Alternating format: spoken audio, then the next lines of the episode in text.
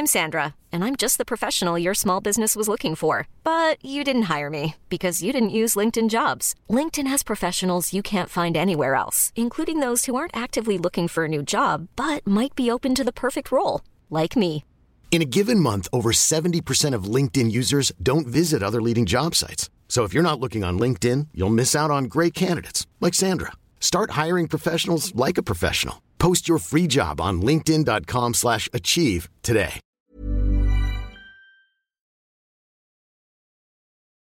Hello and welcome to Bleeding on the Page. The story you are about to listen to is a simple game of chess, written by Samuel Jones and Max Bardsley, starring Norton O'Hara and Mariana Pan, with live music and sound design done by Ollie Macaulay.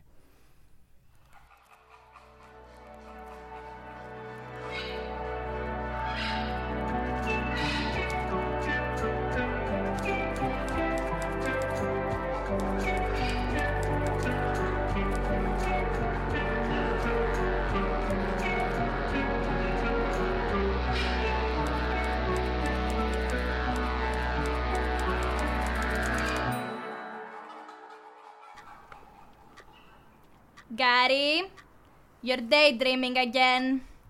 What? You know I find it offensive when you're not here with me. Yeah, I know. I'm sorry. You've been moping since you came back from chess club, and I'm beginning to find it tedious. Communication is essential to any working relationship. We should offer our troubles to one another on a platter, not force the people we love to dig it out of us. Sorry, Maria, I just haven't felt myself lately. Well, spit it out.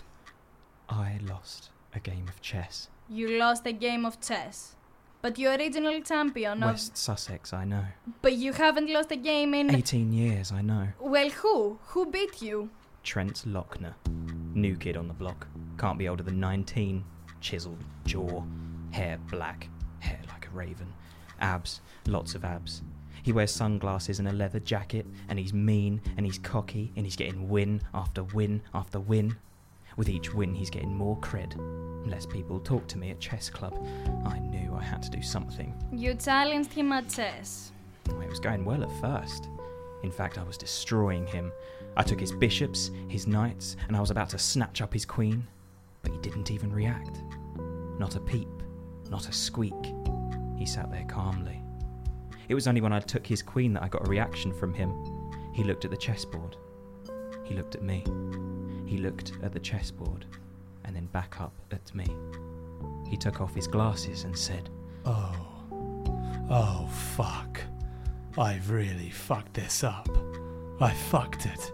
I've totally fucked it. Oh wait. I can bring this back. You won't believe what he did next, Marie.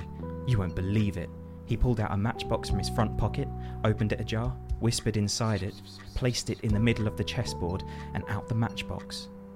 Out the matchbox, I swear to God, crawled out a prawn. It ate all my pieces, gnawed them down to sawdust in seconds. He beat me. He took all my pieces with one move. With one move. I haven't seen a chess play like that in the 18 years I've been in the game. Checkmate. It was immense. And it reduced me to dirt. I haven't been able to stop thinking about it since. I'm almost certain that's an illegal move, Gary. What? That's not in the chess rules, is it, Gary? It doesn't say you can put pawns on the board, does it, Gary? I don't know. He was so confident about it. It happened so quickly. Oh, Gary, you silly tube of sausage paste. I'm going to go down there and challenge him to a game. But this time, he is playing by the rules. G4 to F5. Check. Great move, honey. Shh.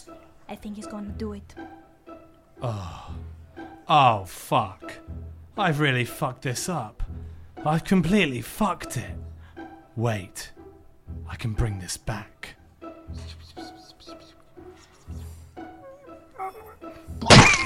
Sorry, that's an illegal move. You can't do that in chess. Oh my God, you killed it.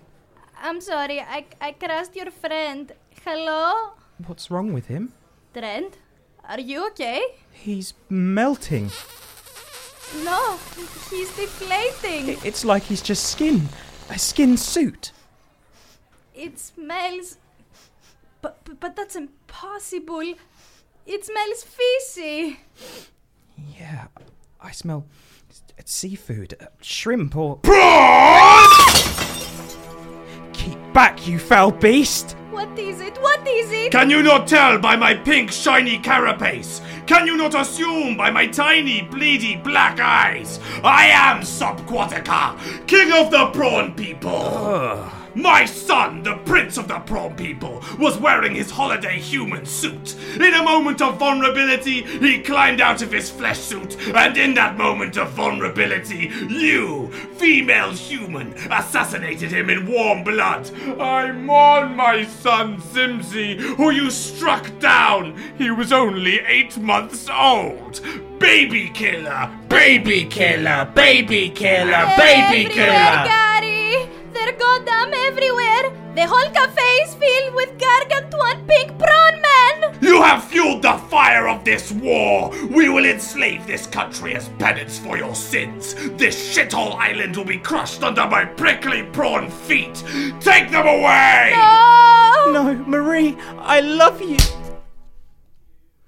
Hello, and welcome to Bleeding on the Page. That was the first scene of A Simple Game of Chess. With me, as always, is Max Bardsley. Hello, how are you doing, Sam? Are you having a good day today? I'm having a wonderful day. We get to see this piece brought to life by the fabulous Ollie Macaulay on sounds and music. We've got Mariana Pan? Mariana Pan. Hey, Do you want to give them your actual last name? Yeah, it's Panayotaki. Write that down. Write that down. Remember it. It's going to be an important thing to remember. Norton O'Hara. Hello. Yeah, poor Ollie. He's been stressing about the sound, but he's just about got it together. He's in the lion's den. He's getting consumed. We got Jack, our producer, watching over us like an overbearing hawk. It's great. It's great energy all around. 6 people in this room. 6 people. We're going to give you an exciting podcast. Really today. Hot. I'm wearing a big warm, furry hoodie. I'm sweating everywhere. It's fantastic. It's a bit dystopian, you might say. Which is the theme of the script. Those are the films that we've been working on. I don't know if you realize this, guys, but that's what we've been building off. But how are you? Yeah. What? So, Mariana, what was your initial response getting the Simple Game of Chess script when you read that opening scene? What was the first thought that came into your mind? Would you say? Well, I loved it. It's the typical character that I like doing, Marie. So I thought it was very funny from the beginning, and I was excited. You're not supposed to compliment us. It was shit. I hated it. I hated it. Thank God. It's caused me nothing but grief, awful. Panic, and disdain for you two. No, but what's wonderful is that you've made Marie Greek. Yeah. Because you are in fact Greek. Yeah. So we're not even being. We didn't even write her like that. Yeah, but it's come out way better. We think. Yeah. So if you think this is racist, though, it is Mariana's fault, not ours. Yeah, exactly. It's all me. No, it's your hate letters towards her. Yeah, that's right. Yeah, because we knew for sure we wanted to do a dystopian film. We knew we wanted to do a dystopian story right from the get go. Yeah, that's where we wanted to go with this. And we've had this sort of prawn set up chess thing. For about 6 years, we've had this opening scene. Me and Sam came up with this very opening scene. This opening scene is quite close to us. We came up with it at a music festival. We were really hungover, and Sam loves playing chess with people. And it's my power now. And one of us, we never know who after so much time, but one of us said, wouldn't it be funny if you just put a prawn on the board?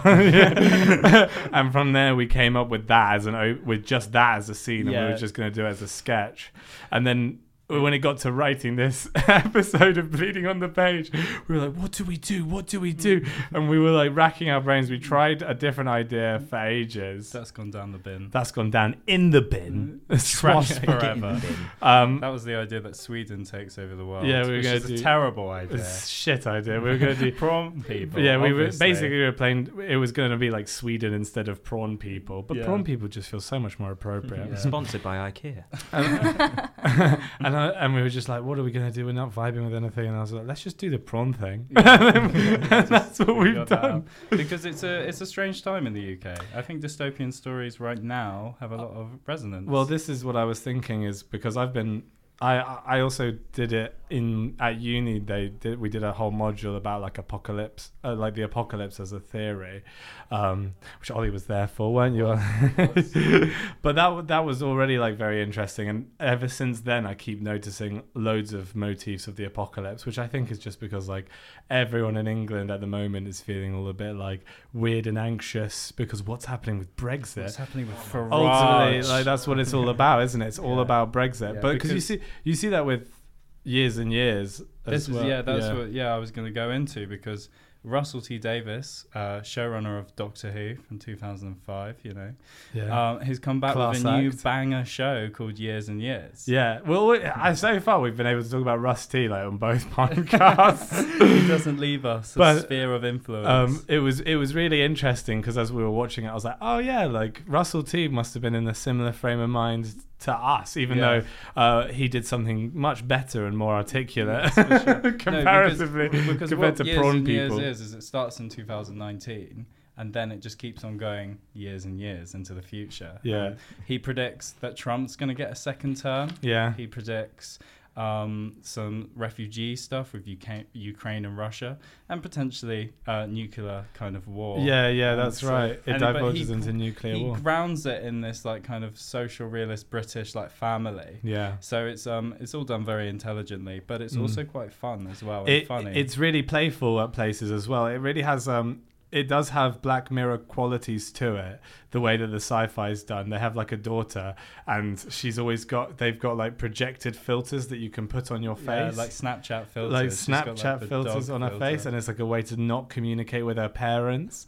And like little things like that. And it kind of reminds me of Her, the way that Her is like a love story set in like this dystopian sci-fi world.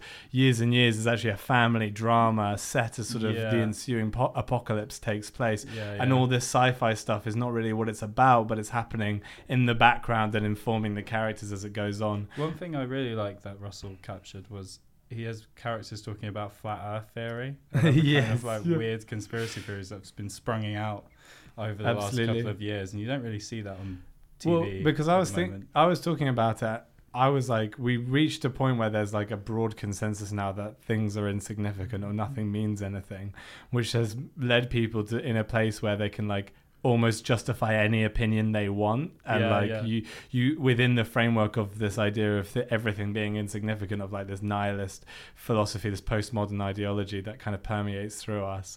You're actually able to justify like really odd ideas quite effectively, which is something that Russell T like really seems to like tap into and understand how someone can get in that mindset. It's not like he's necessarily critical of it, which is what I like. It's like the Years and Years as the show doesn't like spend time like criticizing people. But it's funny because we didn't watch. You watched it before as we were writing, didn't you? I did a bit. I just thought it was interesting that just as we were releasing this, old Russell T Davies is coming out with his own dystopian take. Yeah, and similar to us, we're about to go years and years into the future. That's exactly right. Prawn invasion. What a brilliant transition. Thanks Ollie, coming in with that, giving us the praise. So yeah, if you guys are feeling ready and rested and prepped, absolutely. What happens to Britain after the prawn invasion? Absolutely. You're doing this. Yeah, I'm doing this. Fab. Hello and welcome to Human News, the news for humans by humans. Our top story today, it's more good news for the lovely prawn invaders, as our big handsome king Subquatica has started building 38 million new luxury prawn villas. For us humans, sadly, housing still remains unavailable. In other news, what are you doing for the 5-year anniversary of the prawn invasion? Is it eating chocolate? As a reward for the 5 long years of peaceful servitude, good, kind, large and attractive King Subquatica has raised the Choco rations by a whole 5 units. He has also promised to broadcast a live human execution tonight at 7 on BBC Two. So that's something to look forward to, if you can find a TV. Hail, Subquatica! Hail! Crime Watch time, Crime Watch time, it's Crime Watch time. Who do you need to watch out for? Gary Delladino. He's escaped 4 maximum security prawn prisons. He guts and stuffs us humans, and he could be in a sewer or slum near you. You could know him. You could know one of his associates. You could even be related to him. If you know anything or suspect anyone, report it immediately to the nearest guard stationed in the jurisdiction of your residency area. Don't think, just act. Ew! I hate human news. I hate those disgusting, poo-smelling monkey men. Yes. Barkeep, 2 pints of delicious seawater for me and my good friend Razza here. Aw, thanks, Gazza. Have you ever noticed how much the humans hate seawater? Yeah. My human slaves were asking for beer the other day. Obviously, I said no and spanked them. Ew! How gross is that? Beer tastes like wheat. Why would you want to consume something that grows out of the dirt? That's full of poo. Thank God Subquatica banned beer and cigarettes all over Prawn Island. Hail, King Subquatica! Hail! Humans are so dumb. They are made up of over 50% water, yet they don't have gills. Yeah, and they're filthy too. You should have seen my human house when I first moved in. They had weird, stupid pictures of themselves hung up on the wall. It took weeks for the stench of poo to fade. Yes, I'm just in the process of replacing all of the disgusting carpeting with lovely seaweed. They didn't even have a salmon stapled to the door. I know! How are they meant to keep out the bad omens? Speaking of bad omens, have you noticed that strange hooded person at the bar? With the checkered lunchbox. Yes, and it suddenly smells a lot like poo in here. Do you think it's a human? No prawn smells like that, Gazza. Hey! You, over there, with the checkered lunchbox! Enjoying your seawater, poo eater? As much as anything else you produce, you shrimp pimp twats. You should speak to us with more respect, dirt walker. We're generals. What's in your lunchbox, poo monkey? My lunch? Open it now! That's an order! Oh my God! A prawn sandwich! Gazza? Do you have any idea how insulting that is? Gazza? How would you like it if I came into your sewer bars with a sandwich filled with your babies? Gazza? Oh, you will pay for this, you poo-covered twat! Vengeance shall be mine! I will- Gazza! What? Where's the barkeep? Oh my God! Human, what did you- Lunchtime's over. Oh my God! You shot Gazza!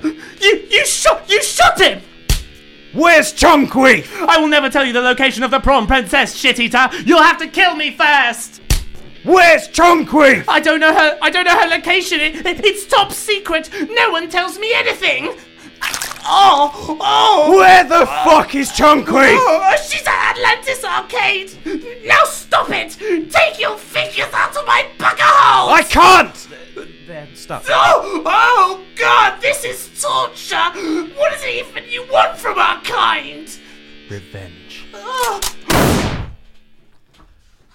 Wow, wasn't that frightfully entertaining? Oh, so beautiful.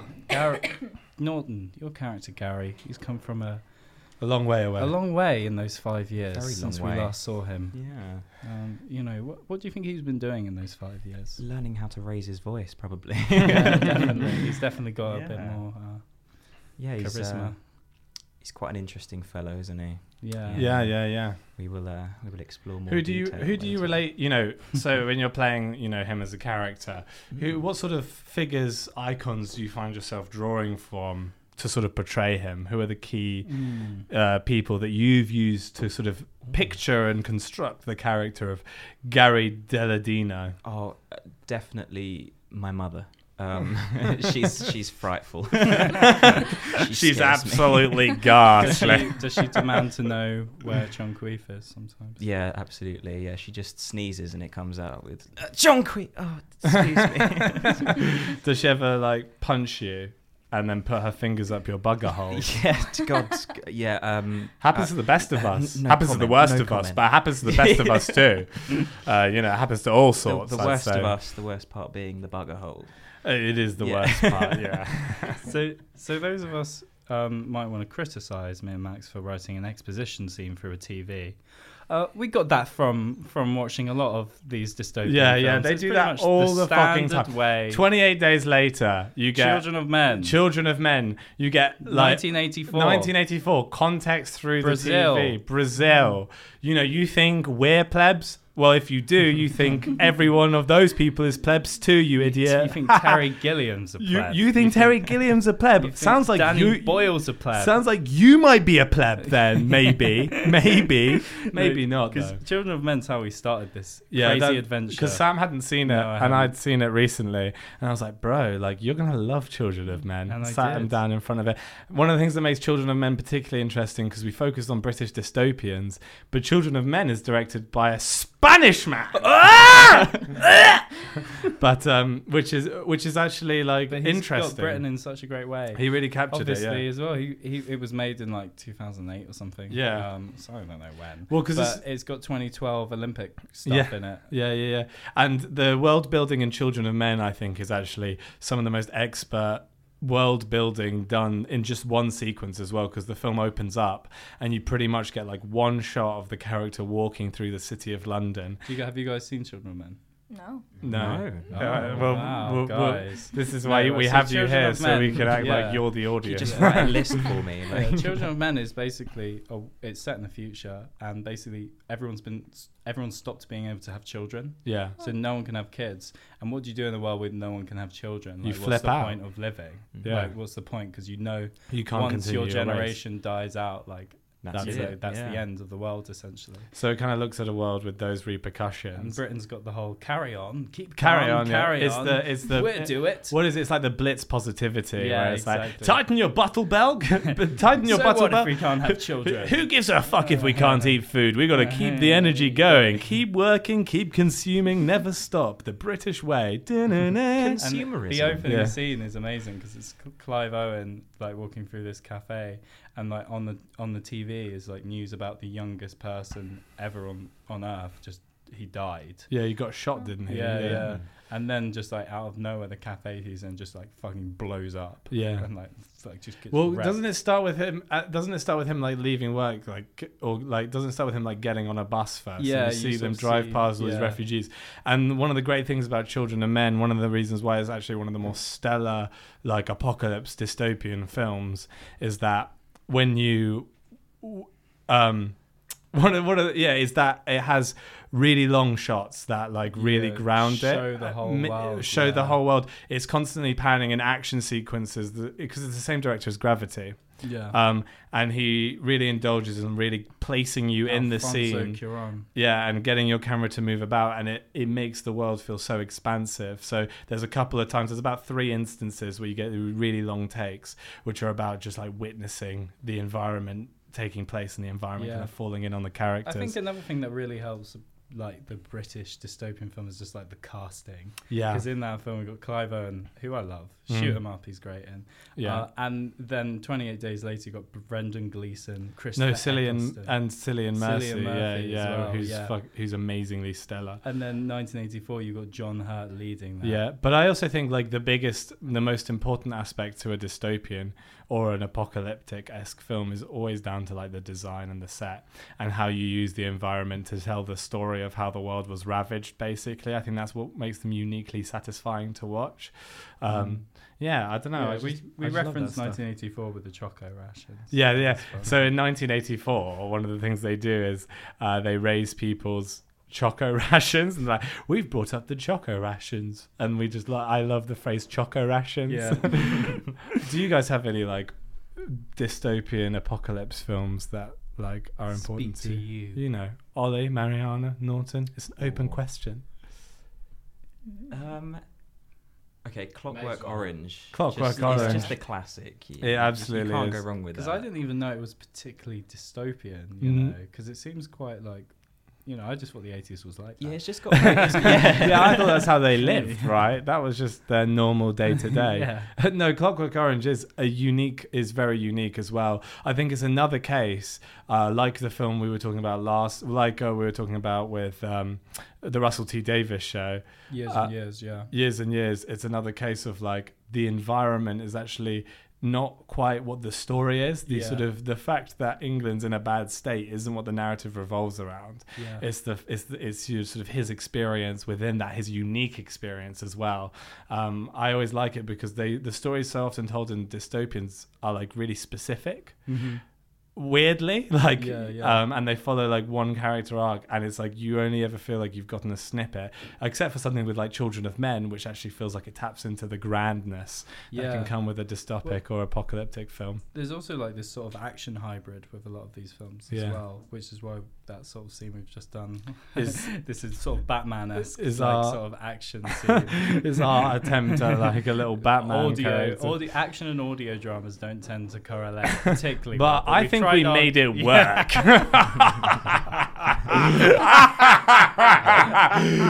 God, we're so good. We're so good. No one can really come on it out. We really got to the bottom of it. A lot of these films are denied happy endings as well. So 28 Days Later, 1984. 28 Days Later has a happy ending.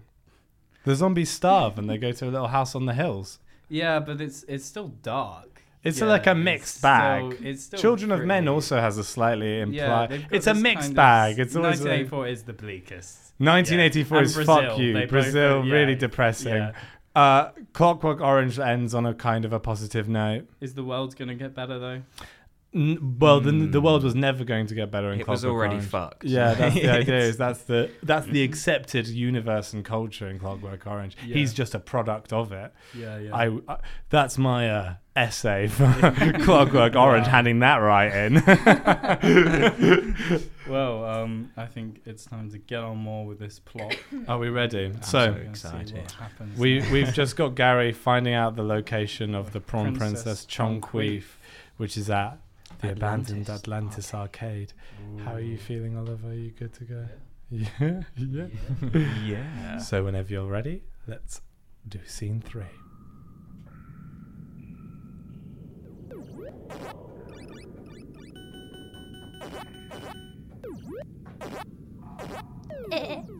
I love playing this human arcade games. They're like a magical portal into another universe. One where there is no hate, no violence. Simple little blippy blips moving from blip to blip to blip. What do you think, Blitza? Yes, Princess Chonkweef. I, too, am transfixed by these blipping images. More crap? No, I am full on crisps. Whatever you want, Chonkweef. We are your humble servants. Hail, Princess Chonkweef. Hail! More skips? If you wish it, then so be it. I love you. Halt! Playtime's over. Stop in the name that of all that is watery. You are in the presence of Princess Chonkweef, the prophesied holy child of the prawn people. Lower, you caviar cannon scorch. We do not wish this man any harm. But the bounty on this... I have been expecting you, Gary. But Princess, the bounty on this man... Leave us, guards! But King Subquatica... Leave us! How did you... No, you were coming... You would be surprised about what I know, Gary. And what I don't know.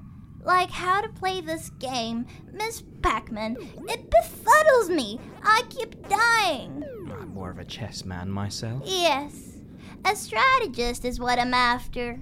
But tell me, Gary, what is it that you want? It used to be simple.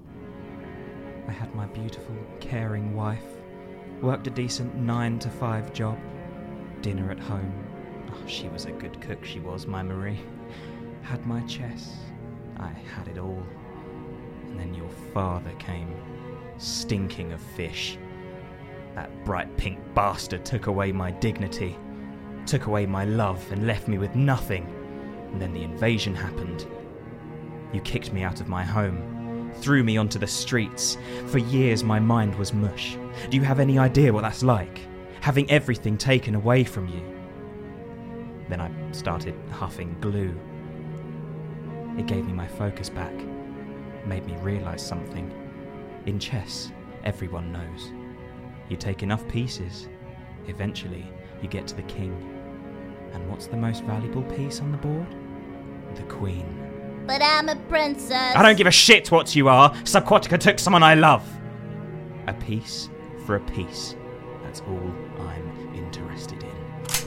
You think blowing my brains all over Miss Pac-Man will end this war? If so, do it. But understand this. Life is not a game of chess. We are not simply pieces to be picked off blip by blip.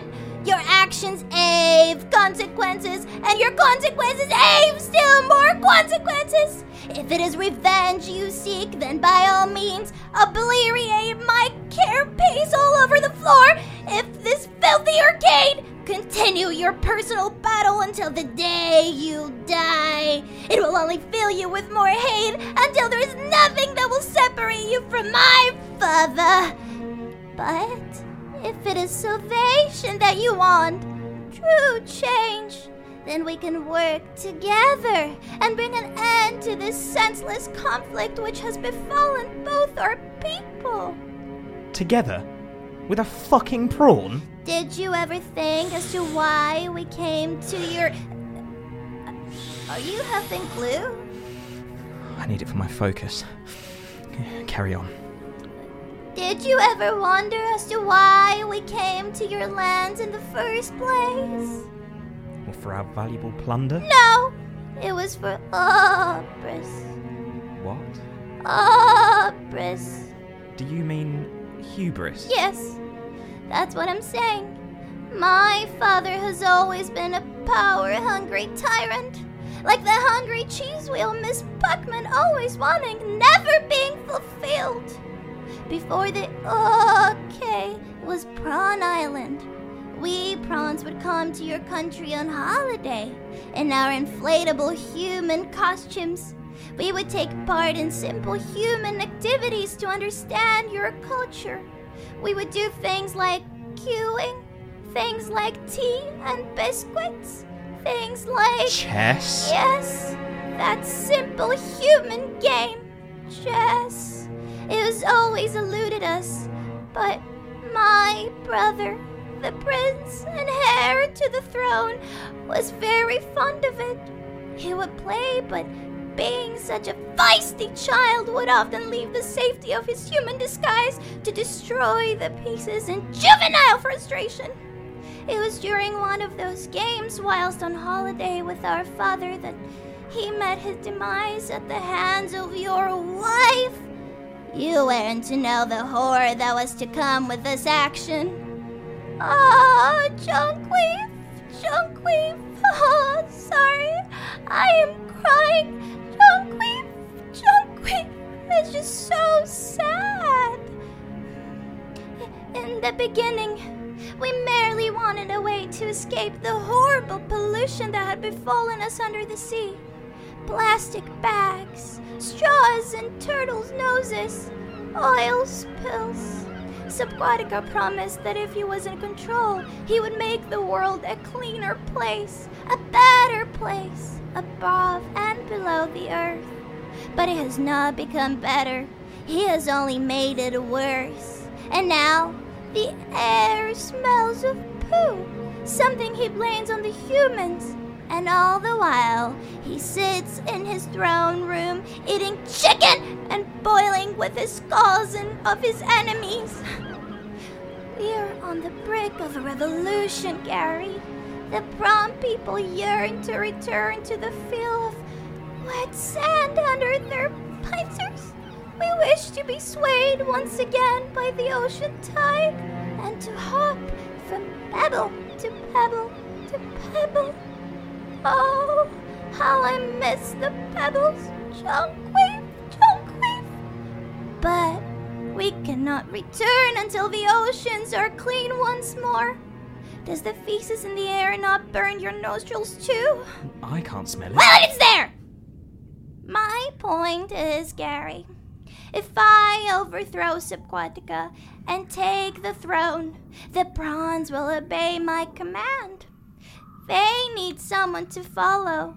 Without that, we are lost. Like ants? No, like a hive mind under a monarchical structure. That is ants? Maybe so. But I refuse to send my people back into the filthy ocean. This is why I need you, Gary. When I get my people to return to where we belong, I need you to lead the humans and fix this poisonous environment. I'll fix this environment. I'll fix my country. With bullets and brawn and brain. I don't give one single damn about prawn politics. Hell, I barely even care about myself.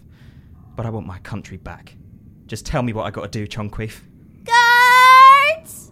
Get me more skips! Woo, woo, woo. Very nicely well done. Well done. That was a big bit of speech you had there under your hands, Mariana. Yeah, we made up for you not being in the last scene. Yeah, that's right, by just making you the next scene. Yeah. How do you feel, you know, giving off all that, you know? I need my time to get back into normal voice. No, I'm kidding. I'm fine. I've always wanted to be a princess. Yes. And even if it's a crown princess, I love it. I really do. The thing is like, I've always seen you as a prawn princess, if you were ever going to be a princess. I think that's the cutest thing you've ever said to me. Day one I saw you, Mariana, I went, that's a prawn princess if I've ever seen one. It was really cute because we did a rehearsal over the weekend and Mariana was just like, what Disney princess am I most like? Yeah. And we concluded it was Moana. Moana, yeah. Chonkweef is like Moana. And then we all watched Moana. Yeah, Ollie, what did you think of Moana? I mean, like, it's like one of those, like, Disney films, isn't it? It's just one of those Disney films. That's the same structure. Oh, there's someone, and they want a thing, but they can't have it, get it, and then everyone's annoyed, but then they do something good, and everyone's like, oh, that was fun. What about the music, though? Come on. Like, guy from Hamilton. You love him. He's your favourite. You love Hamilton, don't you, Ollie? He has this fantastic ability. It's shared by him and one other, which is to do the same thing over and over again and make loads of money. And Carly Rae Jepsen. That is true, yeah. Impressive. I wish I could do it. No, I'm just too diverse. Well, yeah, but to be fair, like all your work with Sansan only takes 4 minutes. Oh, yeah. No, but that was some great music alongside that. You really absolutely. Did it help you, Mariana, to hear the music as you were? It just made me feel so sad about the oceans. Where does that voice for Chonkweef come from? Have you always had it, or did that come about specifically for the character? You told me that you want me to do this and that I would be a prawn princess. And so that's the first thing that popped into my head. Like, you asked me, what would your voice be like? And it was the first thing that came out. I was like... Yeah. Kind of like that. Max was like, she's got it. She's got it. She is a prawn princess. I was right all along. That's what I said. It's a mixture between my actual princess voice and like how I think it would sound like. Sam have this thing where they'll come up to you and be like, can you do this kind of voice? Or they came up to me and went, Ollie, and I was like, yeah, and they went, we need a bugger hole sound. It's a bugger hole. That is a hole's prawn sound. Yes, I didn't know prawns had holes, but okay. Yeah, we've got visual diagrams of the bugger hole. We do. We drew a prawn person. Yeah. You know, it is funny. You do have to give out weird requests for this. Yeah. Like sometimes I remember in the rehearsal, we're like, right, so you're like a prawn princess. You know, you've been abandoned by your father. Like all of this content, trying to like ground these really absurd characters. Yeah. But I really like the voice. It's funny. It just makes me laugh, and I love all the weird like extensions and like emphases. Like you can tell that shouldn't be speaking English as well. I've just learned so much about prawns the past few days, and I have a lot of questions still. Well, you've learned about the prawn people. We didn't actually use any prawn facts, and this is all historically accurate. They do have a carapace. They are covered in a carapace. I think that's the most technical we got with prawns. Monarchical structure. Yeah, they do have a monarchical... I don't even know if prawns have a hive mind, but the prawn people can have a hive mind. They can do whatever the hell we want. Because we made them up. There's no such thing as... This isn't real, guys! This isn't real! Prawn people, if they have a hive mind, they have a hive mind. Jesus. But, for this segment, I thought I'd spice it up a bit. And we're going to compare two films together. All right. One was made for 17 million. Yeah. And the other one was made for anywhere between 100 to 150 million. Okay. One of them's sick and one of them's not good. Right. So the first one is Doomsday by Neil Marshall. Which is sick. Which was made for 17 million. Which is cheap. And that's like pennies. It's pennies for a feature film. And it's so good. It like wears its references on its sleeve. It's very proud of what it is. Yeah, so its opening is basically Escape from New York. Which is basically like with a woman who can who's got a bionic eye that she can use to spy on things. Does she have a robot arm or no? No, just the eye. Yeah, but it's some far out stuff. The whole of Scotland's been taken over by this disease. Yeah, walled off Scotland. And the disease and just kills people. It's just like just kill you the disease. And there might be a cure. Yes, so in Scotland, because there's life signs in Scotland. So they've sent in this girl with the bionic eye to go into, similar to Escape from New York, into this like cesspool, this walled off place, and they get there and it's Mad Max. Yeah. So it's just Mad Max in Scotland. So it's like Scottish Mad Max. And then from that segment on, it moves into a medieval segment where they're all living in a castle in Scotland and having like sword fights with each other. It's really, really weird. It's really bonkers. And despite some like odd color grading choices, I think it's also really lit. Like it really is. It's fun. One of my favorites on here. It's really the moment you watch Doomsday, you're like, you feel like you found a gem. You feel like special for the rest of the day. It's one of those movies. The ending as well is amazing. Yeah, it's sad there's not a second one. I wish for Neil Marshall. Yeah, he's just making Hellboy. He's doing Hellboy. He's just done Hellboy and a bunch of Game of Thrones episodes, and they're all cool and stuff. But come Doomsday on, 2. Stop wasting your time. Give us Doomsday 2. # Where's Doomsday 2? Make Doomsday 2 now. It's my favorite movie ever. All one hashtag. All one hashtag. Yeah. Get it trending. And then the other film which lost 80 million. It lost 80 million. Mortal Engines. No, not Mortal Engines. Peter Jackson. Fucking that man should be an ideal candidate to make an apocalypse movie. Exactly. And do you know what? Mortal Engines, even though technically it is sort of an apocalypse movie, is not an apocalypse movie. It's more fantasy, isn't it? It's like a really doofy fantasy movie. It's got the guy from Misfits in it. Have you seen Misfits? Nicholas Hoult. Which one? Not Nicholas Hoult. It's a curly haired boy. No, Nicholas Hoult. Oh, the one who played Nathan. Yes, that's right. Robert Sheehan. Well, yeah. Well, you can just listen back to the podcast and write them down. Yeah, congrats. That's what Max's dad. That's what my dad did. My dad. I wrote down the films that you said I should watch, and we're like, sound man, that's so decent. But Mortal Engine's not a film you should watch. Mortal Engines is a film you should steer very clear of. Me and Sam watch Misfits. Yeah, Mortal Engines is really. It feels really confused and juvenile is what it feels like. It's just such a mess of a film. Yeah, and it's got Hugo Weaving in it. Yes, yeah. What's it doing with Hugo Weaving? It's just got countless scenes where they're just coming out with this hammy, over the top dialogue, and they're really trying to make you give a shit. Yeah, and the whole time you're just like. You think that Peter Jackson thinks he's making a classic, he's convinced himself. This is my next Lord of the Rings, guys. Yeah. Have you ever seen pictures of Peter Jackson's feet? yeah, I've seen those. Did you know that the costume designer, the Hobbit feet are based off of Peter Jackson's feet? That's how grotesque that man's feet. And if a man's got feet as disgusting as that, how can you rate any of his films after that? Yeah, I couldn't rate any of Paris Hilton's films after I saw her feet either. Yeah. It's one of the bad ones. Her toe looks like a thumb. I'm sorry, but I'm just putting it out there. What Paris Hilton films would you see if she? Well, the ones I'm not seeing is her sex tape, for sure. Awful pacing. Terrible colour grade. Better narrative. Am I supposed to believe this? You know, it's green tinted, first of all. Where's the colour grading? Kim Kardashian did a much better job, and she's got editing in it. So. Yeah, but in conclusion, Mortal Engines, all the different buildings, all the different cities feel so similar. Mortal Engines is a type of film that makes you lose enthusiasm for blockbusters. Absolutely. Because there doesn't seem to be any ambition or originality or sense of fun to it, even though it's got the funnest concept. Me and Sam were game for Mortal Engines. Mortal Engines didn't have to be good. It had to be the minimum to entertain us. It had to have good car battles and good fight sequences. It could have been as bad as the dialogue was, and if it had really good action sequences or even passable ones, we'd probably be like, that's okay. Yeah, it's giant cities destroying each other on wheels. That's the plot, is all the cities of the world are, or is it the world, or just is the world? Yeah, so that world is like a landmass due to some sort of big weapon going off, so all these cities are on wheels and they go around fighting each other all the time, and London's the big bad one, which should be really sick, and instead it's just there's no sense of joviality to it, which is the opposite with Doomsday. Exactly. Which has no money at all behind it, but everyone in that project is really enthusiastic. And is that's enthusiasm. The enthusiasm is what you can get behind. And what's weird is Doomsday has more sense of scale, because you can see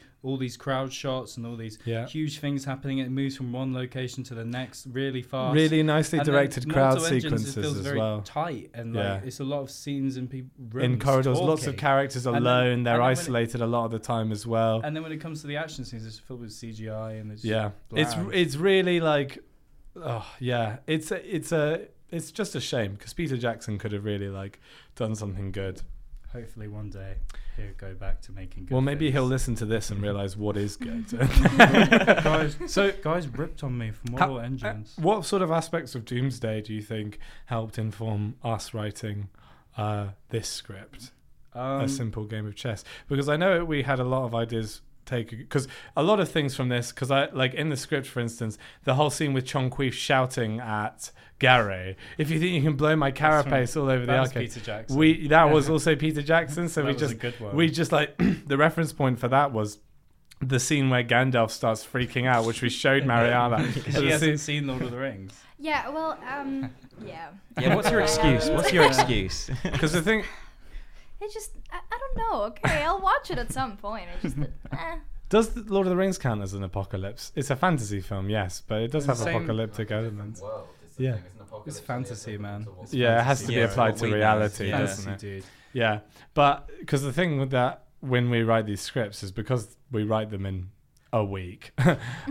It's all about finding the things that you can just completely draw from and rip off. But then the more we do that, the more I notice that like lots of films are constantly doing that. That's what was really interesting watching the dystopian films, is because they're quite a small number of them. You see how many films like rip off like 1984. I think for the main aspect we got from Neil Marshall's Doomsday is that like, oh, he's just done Escape from New York. Oh, he's just done Mad Max. He's doing completely just taken those concepts and just ran with them. And he hasn't got any shame about that. No. And that is the epiphany of how we feel about writing. That's what we think. Yeah. That is our belief of writing. So that's our philosophy. Thanks, Neil Marshall. Rip off so much that no one can tell because it's such an awkward mishmash of stuff. Because I was thinking the scene in the bar where he kills the prawns is slightly Batman, obviously. Yeah. But it's also I picture that bar as like a 1984 style bar, same. I'm like, that's really the resource that I was drawing from, that I think we were drawing from for that, but then it was like goofing it up a lot. And then the Princess Chonkweef scene, what I do know is like, especially like moving onwards, and that from the beginning of that scene, we're drawing a lot, I think, from Game of Thrones that we were watching at the time. Yeah, we were watching a ton of Game of Thrones. We were infusing that kind of politics, but like really dumb version of the politics. Aquaman. But we only realised we accidentally ripped off Aquaman. With its environmental message, which this has a very strong environmental message. Because me and Sam are about saving the earth, protecting the people, saving the fishes. The penguins are drowning, everyone. The ice caps are melting. And the polar bears are losing their hair. Do polar bears have ears? No, but they have hair loss. They have hair loss. Can you imagine? Do they have little bear ears, round bear ears, or are they flat-headed? Of course they do. What kind of ears? Pointy ones. They got little holes, aren't they? No, they're like. Yeah, see, none of you are really that sure on it, are you? I knew that. No, I'm trying to reflect back to when I last saw a polar bear. And now I'm fucking with the audience. Anyway, think on polar bears. Let's see how we're gonna end this, Dan. Yeah, the final act. We've been building up to this ending. Let's see. This is me and Max have pulled off. Have we pulled off a simple game of chess? If you have any feedback or criticisms to give us, send them our way. We made this in a week, so we won't listen to any inquiries. Inquiries at nitpicks.co.uk. We will read out your angry emails. We will. Yeah. We'll do it on the podcast. Yeah. Any criticism, we'll read them on the podcast and respond to them. Yeah. It'll be really funny. It'll be great. All right, let's do this. Are we ready to go? Just give me a point when you want me to start.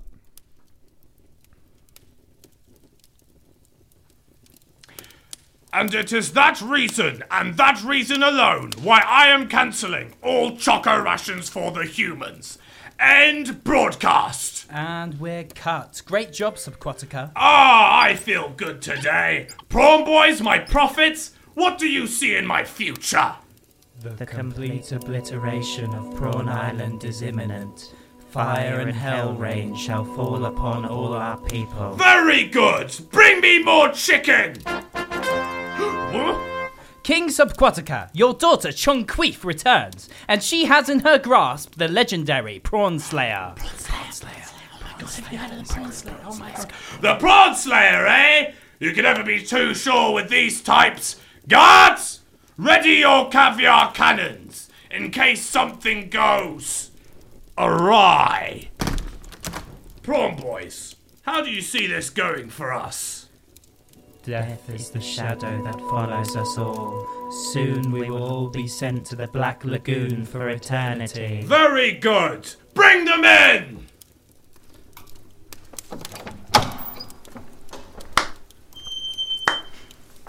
Ah, my tiny daughter Chonkweef, the hero of the hour. Very good. Very, very good. Not a bad step at all. You've got the prawn slayer, and you've done really, well. Now, prawn slayer, anything to say for yourself? Fucking hell, you're fat.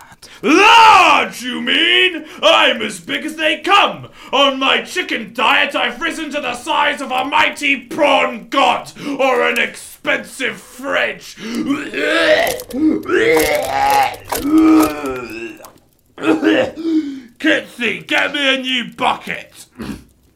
The vomiting's the only drawback, but you know what they say. You gotta break some eggs to make an omelette. And my beautiful body is the omelette. Bring me more chicken! Oh, Father, my loins shiver in disgust to see you this way. Yes, yes, very good. Broadcast! I want to do a broadcast! Kitsy, get the cameras ready. Anything for you, big boy. Oh, he's so nice. Father, what is this? My loyal subjects adore an execution. Oh, how they will praise me for the death of the prawn slayer. Hail, Subquatica. Hail, prawn boys. Fancy devouring this sorry son of a bitch? Yeah. My prophets are hungry! Okay, we are going live in 3, 2... Good day, shit-eaters and water-lovers! It is I, your favourite king, Subquatica! In this very special broadcast, I bring before you a tasty morsel for your pleasure. That is Gary, the prawn slayer! Who for his crimes against the prawn people shall be eaten live on the telly by my prophets, the prawn boys. Also, my daughter Chonkweef has returned from her gap year. Hail, King Subquatica! Hail! Any last words? Oh, fuck. I've really fucked this up. But wait. I can bring this back. Ow, my leg! Ow! Ow, fuck!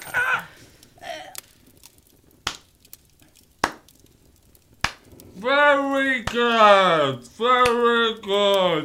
Good God action! That was really impressive! You know what? I was almost disappointed in you, Gary the Prawn Slayer.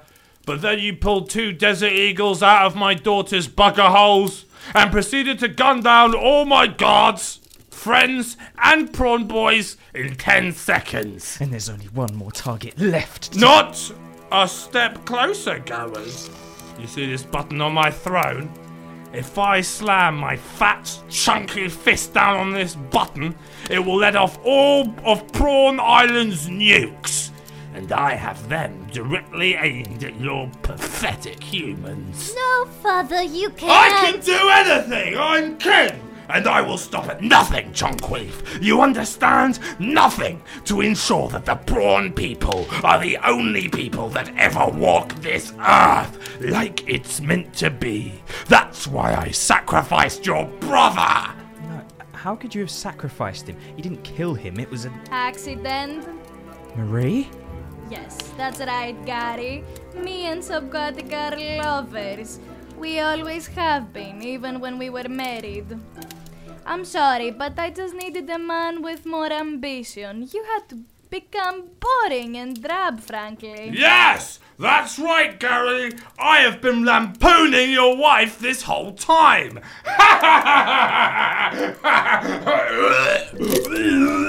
How could you have killed Zimzi, Father? This is a shocking revelation beyond compare. Oh, I am too sad to speak. Chonkweef, Chonkweef, Zimzi, Chonkweef, Chonkweef. I became a monster for you, Marie. I completely lost touch with my true self. How could you be with this bastard? Yes, I can see that, Gary. All skin and bones, eh? Not like my nice, big, flabby, prawn boy on his chair over there.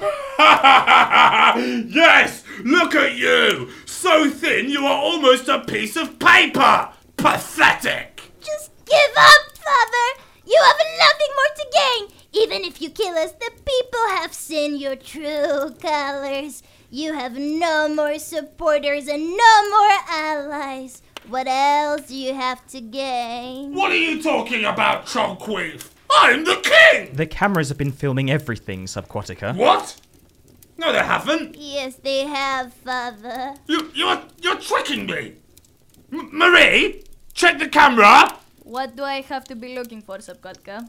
A red, blinking light. Subby? What have I told you about talking to me like that, eh? It won't get that task done any faster. Just look for the fucking light! Unbelievable. Right, yes, there is a red light on. Oh, fuck! What? What does it mean? It means all of Prawn Island knows my secret. That we collaborated together to assassinate your son so you could be justified in invading England? No, no one gives a shit about Zimzi. That I was repeatedly intimate with a disgusting human. It will ruin me. Step down from the throne, Father! We can end this without bloodshed. Let me lead our people into a new age. Remove your crown and leave with grace. Oh, all right. What's the point in it now? It won't be any fun anyway. In truth, I've become quite tired of being king. It's so much work, and everyone wants things all the time. You won't need to worry about me anymore. I'll slink away to some depressing corner of the world, and then return to eating, shitting, and drinking myself into an early grave. Oh no, you don't, mister. You promised me the world. Look, Marie. I'm really tired, okay? Why don't you just get back with Gary? I don't want Marie, Subquatica. My heart belongs to someone else. What? Chonkweef, I have loved you since I met you. I am fixated by your beautiful, beady eyes. You took a shell of a man, and you showed that shell how to feel again. Feelings I never knew I could. And that is why, in front of the world, Chonkweef, I want you to be my queen. And together, me and you can bring the prawn people into a new age. Right, I'm fucking off then. There's no one else I would rather be with. Oh, Gary. Yes, yes, yes. I accept your offer. You have made me the happiest prawn in this entire prawn world. And now, for my official degree as Queen of the Prawn People. Go get him, my love. People of Prawn Island, it is me, your new queen, Chonkweef. As we speak, my husband and your king is deactivating the nuclear missiles. It is time, my friends, my people, to return to the oceans where we belong. Under the tyranny of King Subquatica, our lands have become more filthy. We have forgotten the rest of our brothers and sisters who still live under the sea. And in this apathy, we have only added to the pollution. We, in the actions of our king, have become too tyrannical. So now, we will give the humans their space, their homes, and we shall take our old place in the ocean, where we can feel the wet sand under the pincers, the gentle swaying of the tide, and the hop from pebble to pebble to pebble. And while you, my people, are below the waves, me and Gary will work together to make the oceans clean. The trees glow big, and the stars shine once more. The ocean layer has to be... Leaderless! Leaderless! You are leaderless! Fuck the prawn people! Fuck the prawn people! 5 years! Our people were slaves to you! Prostitutes to you! You made us live in our filth! You called us filth! And now, you are leaderless! Humankind does not need to be weak anymore! We can take control! They are lost! Rise up against the prawn bastards! Take back your homes! You better run! You better fucking run! End transmission. Suppose that was the outcome you wanted then. Yeah. The prawns, they're all running back to the ocean. Just as I expected. They're returning to their nest. But they're just going to try to invade again, Gary. That's why I've dropped nukes on the ocean. You know, it's a simple game of chess. I started as a pawn, but I made my way to the end of the board. I made their king surrender. I killed their queen. Then I destroyed every piece on the board. Checkmate. Gary! Gary, have you ever had obliteration sickness? How about genocide? You've committed a war crime, Gary. A war crime! Also, you've obliterated all sea life. Did you ever think about what that will do to Britain's fishing industry? This could put us in a new dark age, Gary. Maybe. But we'll be free.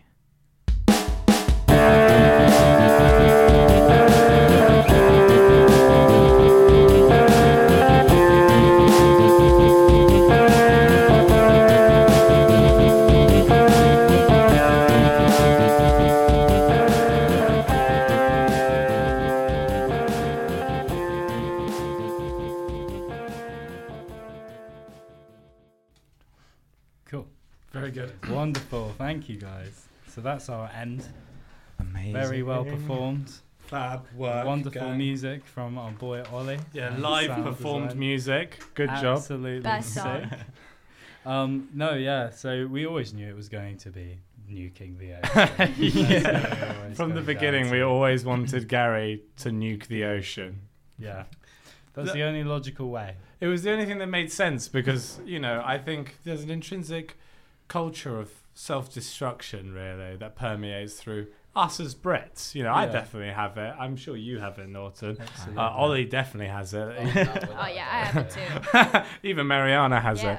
And you know, I think that is the essence of it, isn't it? That, you know, you do get the sense that in a way we would rather nuke all the fish in the sea. The world's just already fucked, really.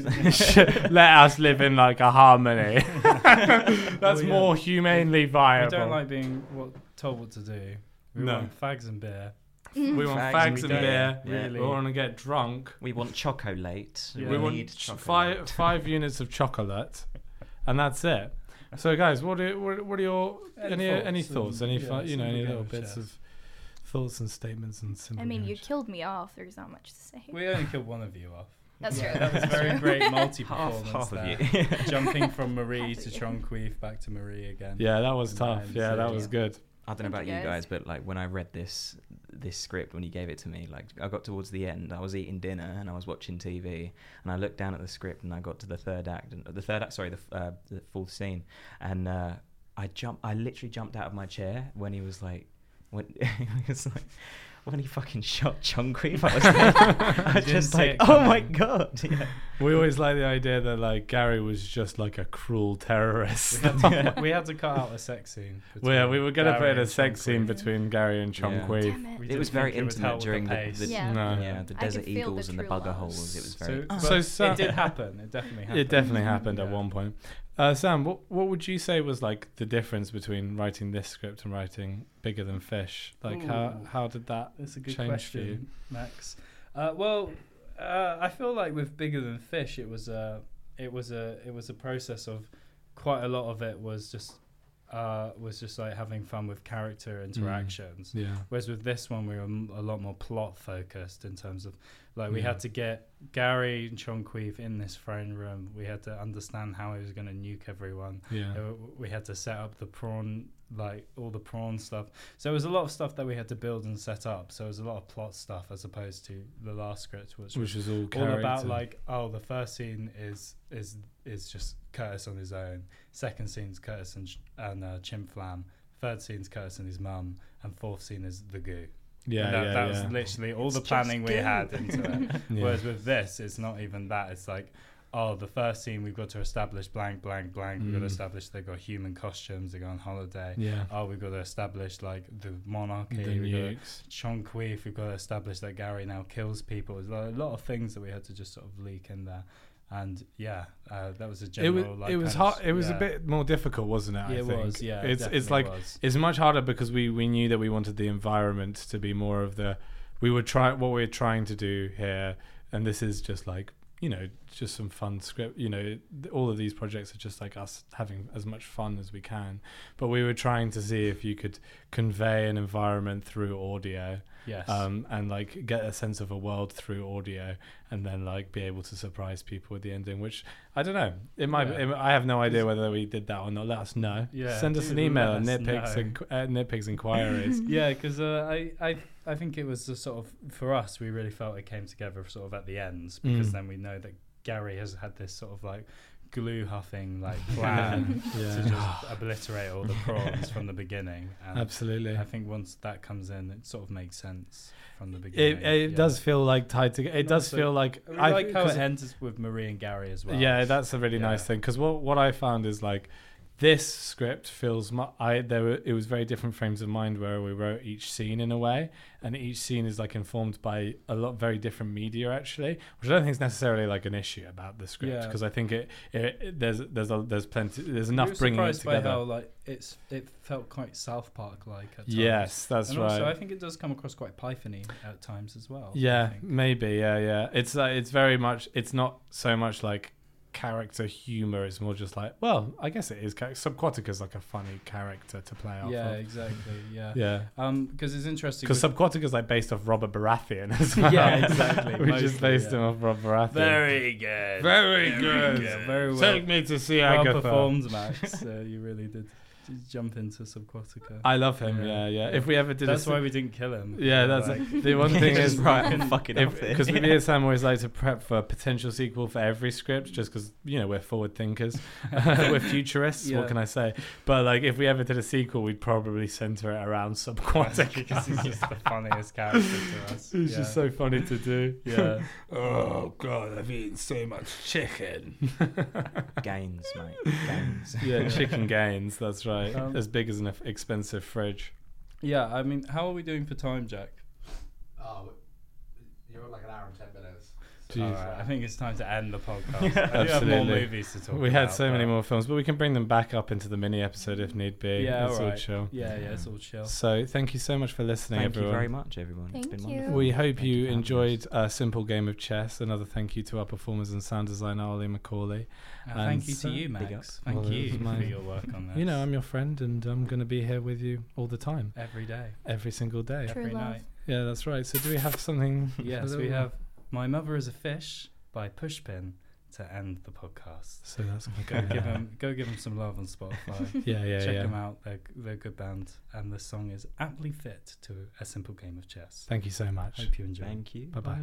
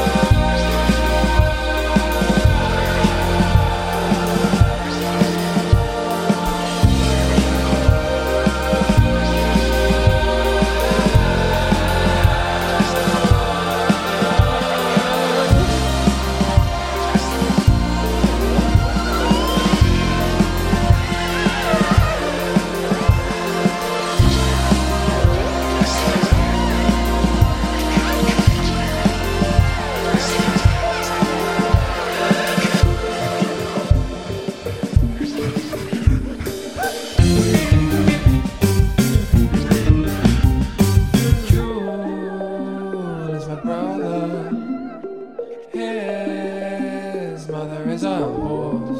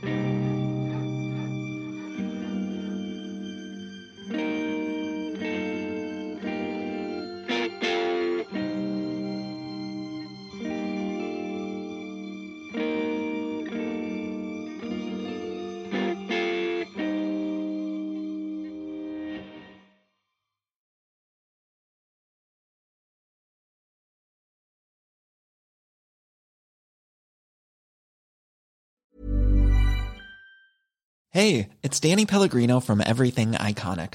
Ready to upgrade your style game without blowing your budget? Check out Quince. They've got all the good stuff, shirts and polos, activewear, and fine leather goods, all at 50 to 80% less than other high-end brands. And the best part? They're all about safe, ethical, and responsible manufacturing. Get that luxury vibe without the luxury price tag. Hit up quince.com/upgrade for free shipping and 365-day returns on your next order. That's quince.com/upgrade. I'm Sandra, and I'm just the professional your small business was looking for. But you didn't hire me because you didn't use LinkedIn Jobs. LinkedIn has professionals you can't find anywhere else, including those who aren't actively looking for a new job, but might be open to the perfect role, like me. In a given month, over 70% of LinkedIn users don't visit other leading job sites. So if you're not looking on LinkedIn, you'll miss out on great candidates like Sandra. Start hiring professionals like a professional. Post your free job on linkedin.com/achieve today.